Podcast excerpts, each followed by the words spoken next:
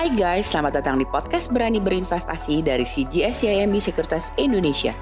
Sebuah podcast yang akan membahas tentang pasar modal, update seputar investasi saham, dan tips investasi untuk milenial. Buat kamu semua yang penasaran, stay tune terus ya di podcast Berani Berinvestasi dari CGS CIMB Sekuritas Indonesia. Hai teman-teman semua, jumpa lagi nih kita di podcast Berani Berinvestasi bersama CGS MB Sekuritas Indonesia. Sudah akhir tahun dan kita akan menatap tahun 2022. Nah, kebetulan banget nih di podcast kali ini, saya Aditya Perdana dan juga rekan saya, Fanny Soherman. Hai Van. Hai Dit. Apa kabar Van? Baik-baik. Semoga teman-teman juga semua dalam kondisi yang sehat dan baik ya, termasuk Adit nih. Betul banget. Nah, kebetulan banget ya Van, tahun 2022 pembahasan kita akan menerawang Outlook 2022. Nah, jadi di podcast kali ini teman-teman akan mendapatkan banyak insight menarik dari kita berdua tentunya ya. Nah, Van, kita langsung aja nih Van. Pastinya udah gak ada yang sabar nih ya untuk mendengarkan podcast kita kali ini. Karena saat ini udah hampir mau menapaki tahun baru ya.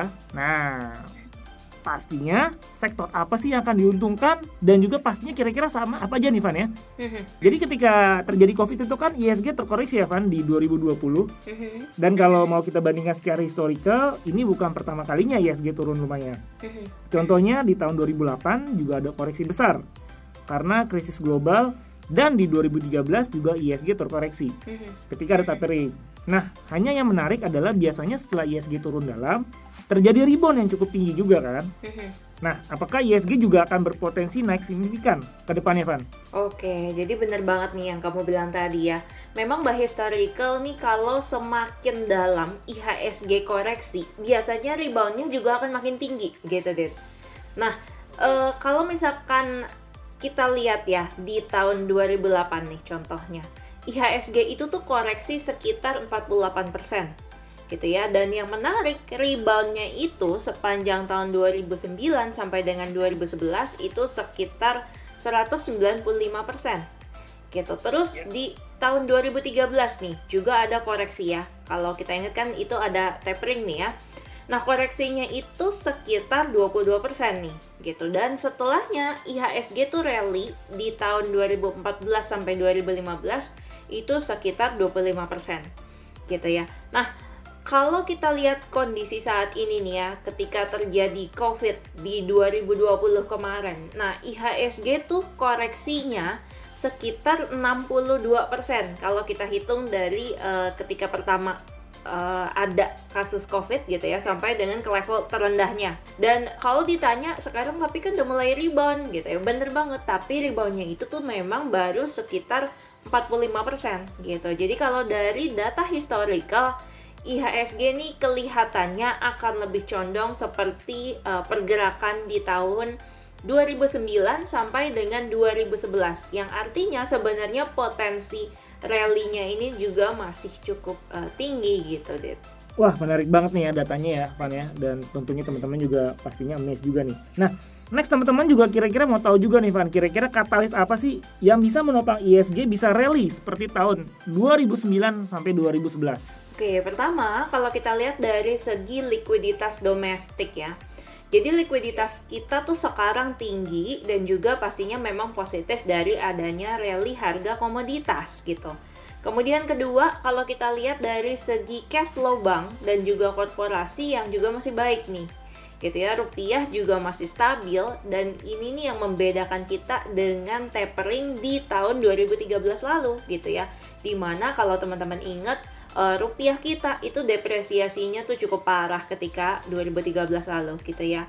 Kemudian ketiga dari segi kepemilikan asing nih. Nah, kepemilikan asing memang juga sudah jauh berkurang.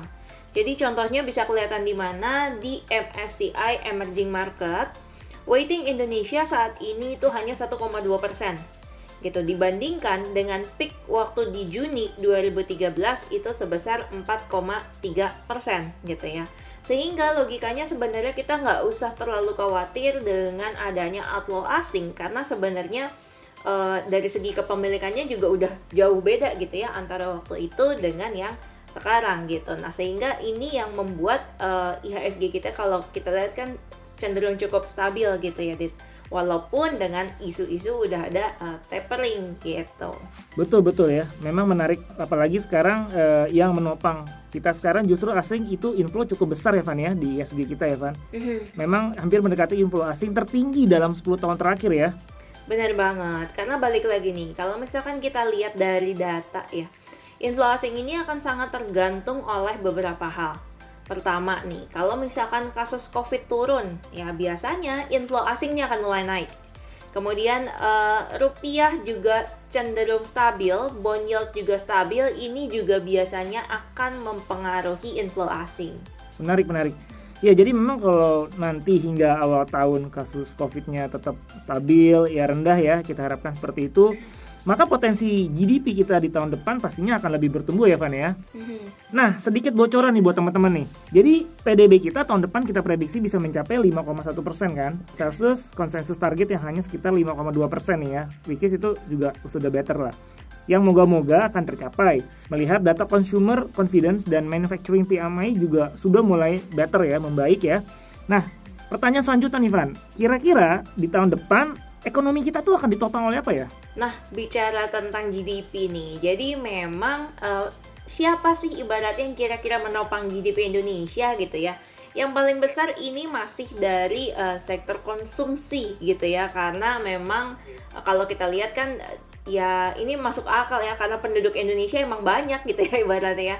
Jadi uh, siapa lagi yang menopang ekonomi Indonesia kalau bukan dari konsumsi penduduknya gitu ya kira-kira. Dan yang menopang kedua di tahun depan itu adalah investasi.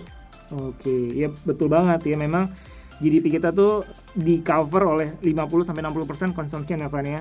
Nah, coba kita bahas dulu nih kira-kira konsumsi mana nih yang menarik untuk kita perhatikan di bulan depan Van? Consumer staples okay. kah atau consumer discretionary nih Van? Oke, okay, nah untuk melihat consumer mana gitu ya yang kira-kira diuntungkan sebenarnya ini perlu melakukan analisa terlebih dahulu gitu ya. Jadi pertama nih, oke okay, oke, okay, silakan. Kita harus lihat dulu apa sih kira-kira yang akan terjadi di tahun depan gitu. Ada macam-macam nih ya, mulai dari kenaikan PPN dari 10% jadi 11% ya kan. Kemudian uh, ada kemungkinan untuk subsidi listrik golongan 450 VA ini dihilangkan. Kemudian juga ada kenaikan cukai rokok ya yang baru-baru diumumkan nih 12% ya rata-rata. Kemudian juga uh, iuran BPJS itu akan disederhanakan gitu ya. Terus ada bantuan sosial sebanyak 300 ribu per bulan selama 6 bulan. Ini juga nggak akan ada lagi di tahun depan gitu. Dan kalau kita lihat uh, hal-hal ini juga mempengaruhi daya beli masyarakat menengah ke bawah gitu. Tambah lagi UMR tahun depan juga naik gitu ya di mana biasanya kalau UMR naik ini justru akan menaikkan inflasi dan hasilnya akan menurunkan yang namanya disposable income gitu.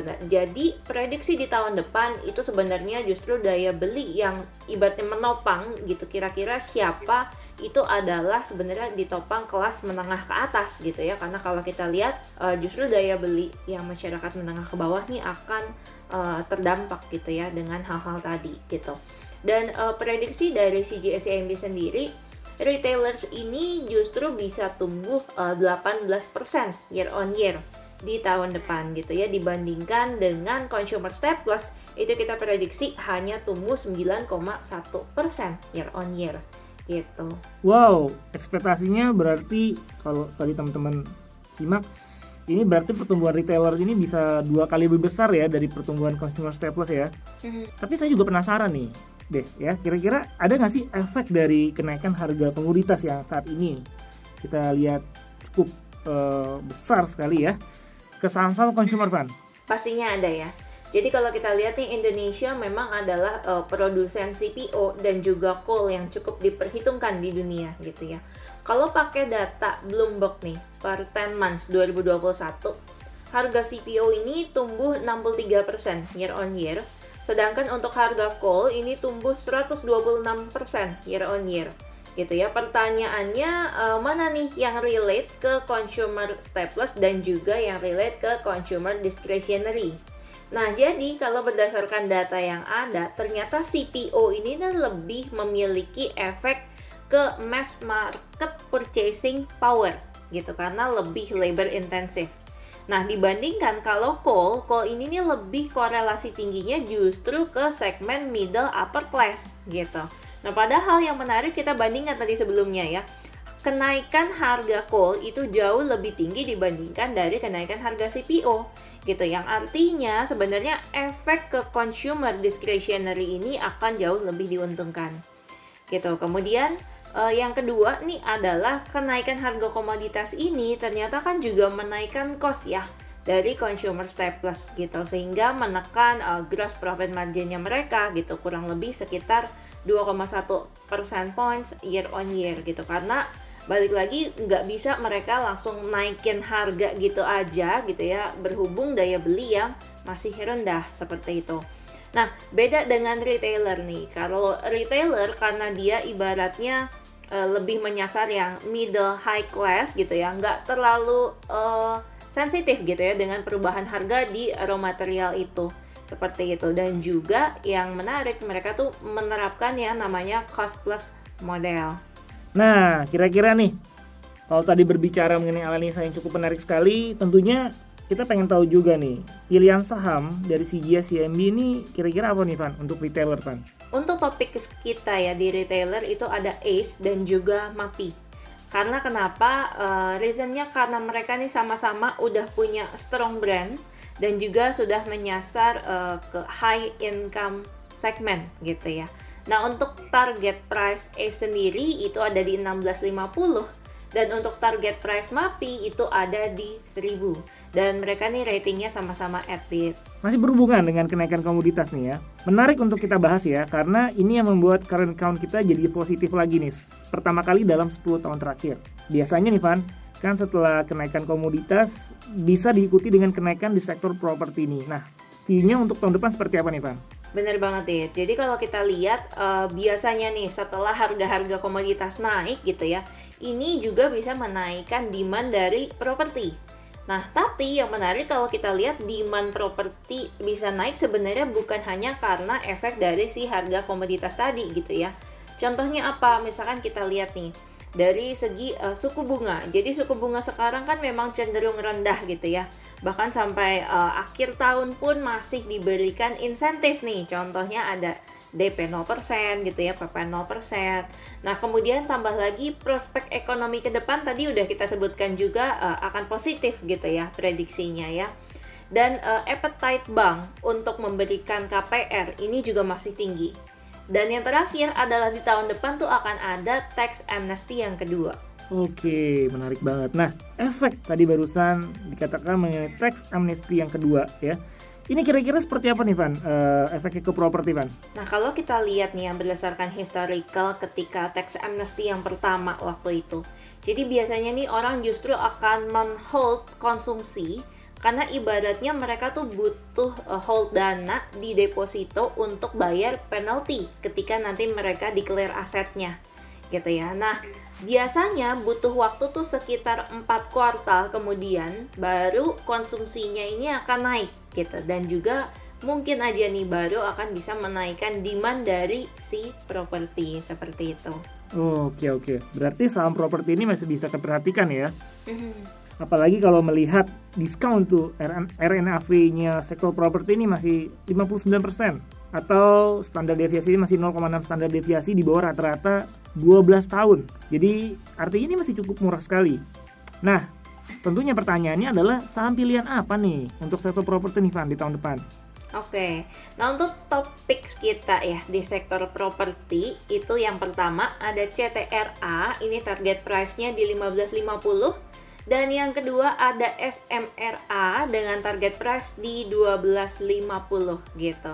Nah, kalau ditanya apa sih alasan kita pilih dua saham ini? Nah, karena mereka berdua nih punya strong project launch. Oke, benar banget ya. Memang kemarin juga cukup banyak sekali ya berita-berita mengenai penjualan dari kedua emiten tersebut. Nah, Van, sampai di sini kita udah ada dua sektor nih yang sudah kita ini ya ceritakan dan teman-teman bisa perhatikan nih ada retailer dan juga ada properti. Nextnya nih, kita tadi sudah berbicara juga expect tahun depan GDP positif nih. Apalagi inflasi juga masih masuk ke Indonesia. Nah, biasanya kan yang diincar saham-saham perbankan nih. View-nya seperti apa nih, Van, di tahun depan? Oke, jadi memang kita sempat singgung tadi ya di awal bahwa likuiditas kita tuh lagi melimpah gitu ya. Salah satunya sebenarnya kita bisa lihat uh, kenapa likuiditas kita itu melimpah. Uh, kita lihat dari deposito to GDP. Jadi deposito to GDP sekarang tuh udah kembali di atas 40%. Di mana ini yang pertama kalinya kembali seperti tahun 2000-an gitu ya. Dan yang menarik adalah justru ini ditopang oleh kenaikan dari current account gitu.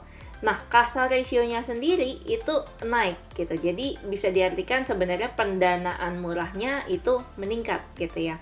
Kemudian dari segi CAR kalau dilihat nih, Capital Adequacy Ratio.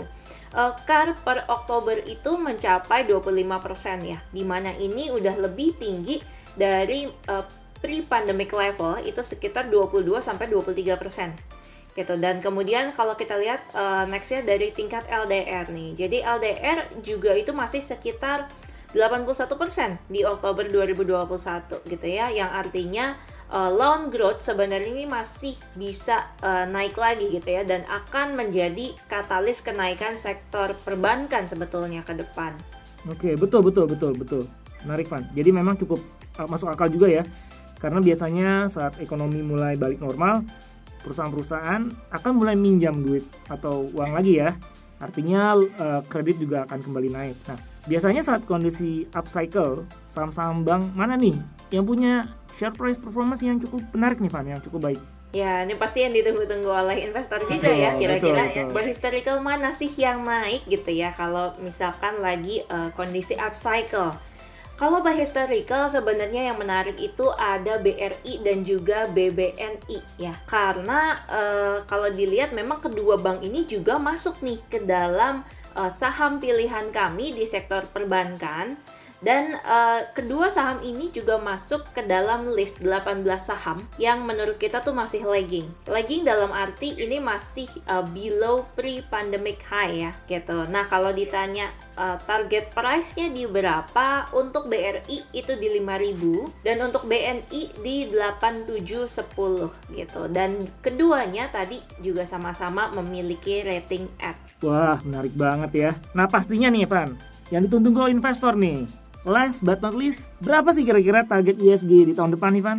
Oke, ini yang paling sering ditanya ya. Kalau berdasarkan valuasi ya, jadi uh, per 26 November, IHSG tuh masih ada di sekitar 16,6 kali forward PE atau sekitar 0,9 standar deviasi di bawah mean dalam 10 tahun. Gitu dan 2,3 kali forward PBV atau sekitar 1,7 standar deviasi di bawah mean dalam 10 tahun. Kita nah dengan asumsi base case ya, yaitu balik ke sekitar uh, minus 0,5 standar deviasi, IHSG itu diprediksi bisa mencapai 7.950 gitu dan kalau uh, kita pakai asumsinya itu yang optimis gitu ya yaitu uh, balik lagi ke mean PE maka IHSG ini bisa mencapai ke 8.300. Wah, keren banget Evan.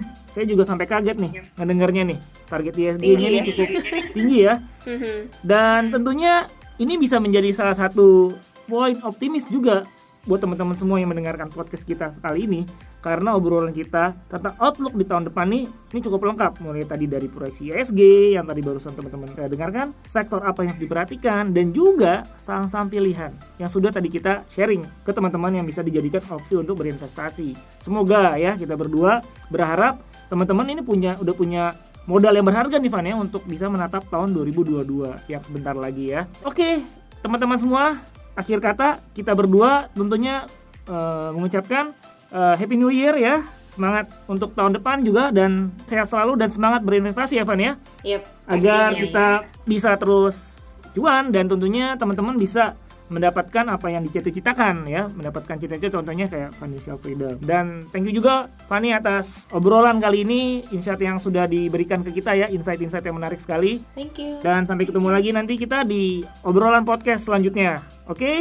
Thank you, Van. Iya, thank you juga, Dit. Bye. Iya, thank you teman-teman semua. Bye.